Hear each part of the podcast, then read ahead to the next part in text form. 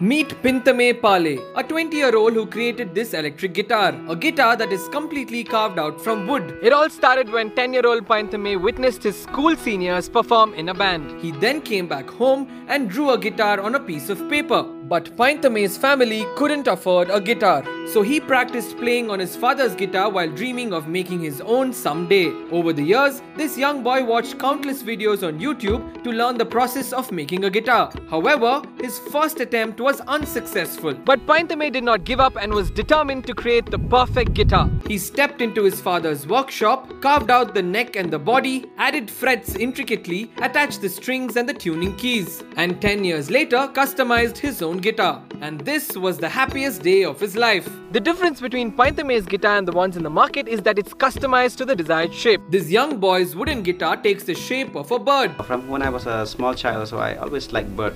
If anybody asks me to draw anything, I will draw a bird. Pynthemme's biggest inspiration is his father, who once played lullabies for him and his brother. My greatest inspiration is my dad, because uh, when I was uh, when we we were still kids, I used to play a song for us now, a lullaby for us to sleep. Today, this young guitar lover is ready to customize electric guitars for anyone who aspires to learn and own one. It takes Pynthemme about a week's time to make a guitar and he sells one for rupees 8000. And of course, he dreams of becoming a rock star with his own band in the future. Stay on the ground with me until we make it.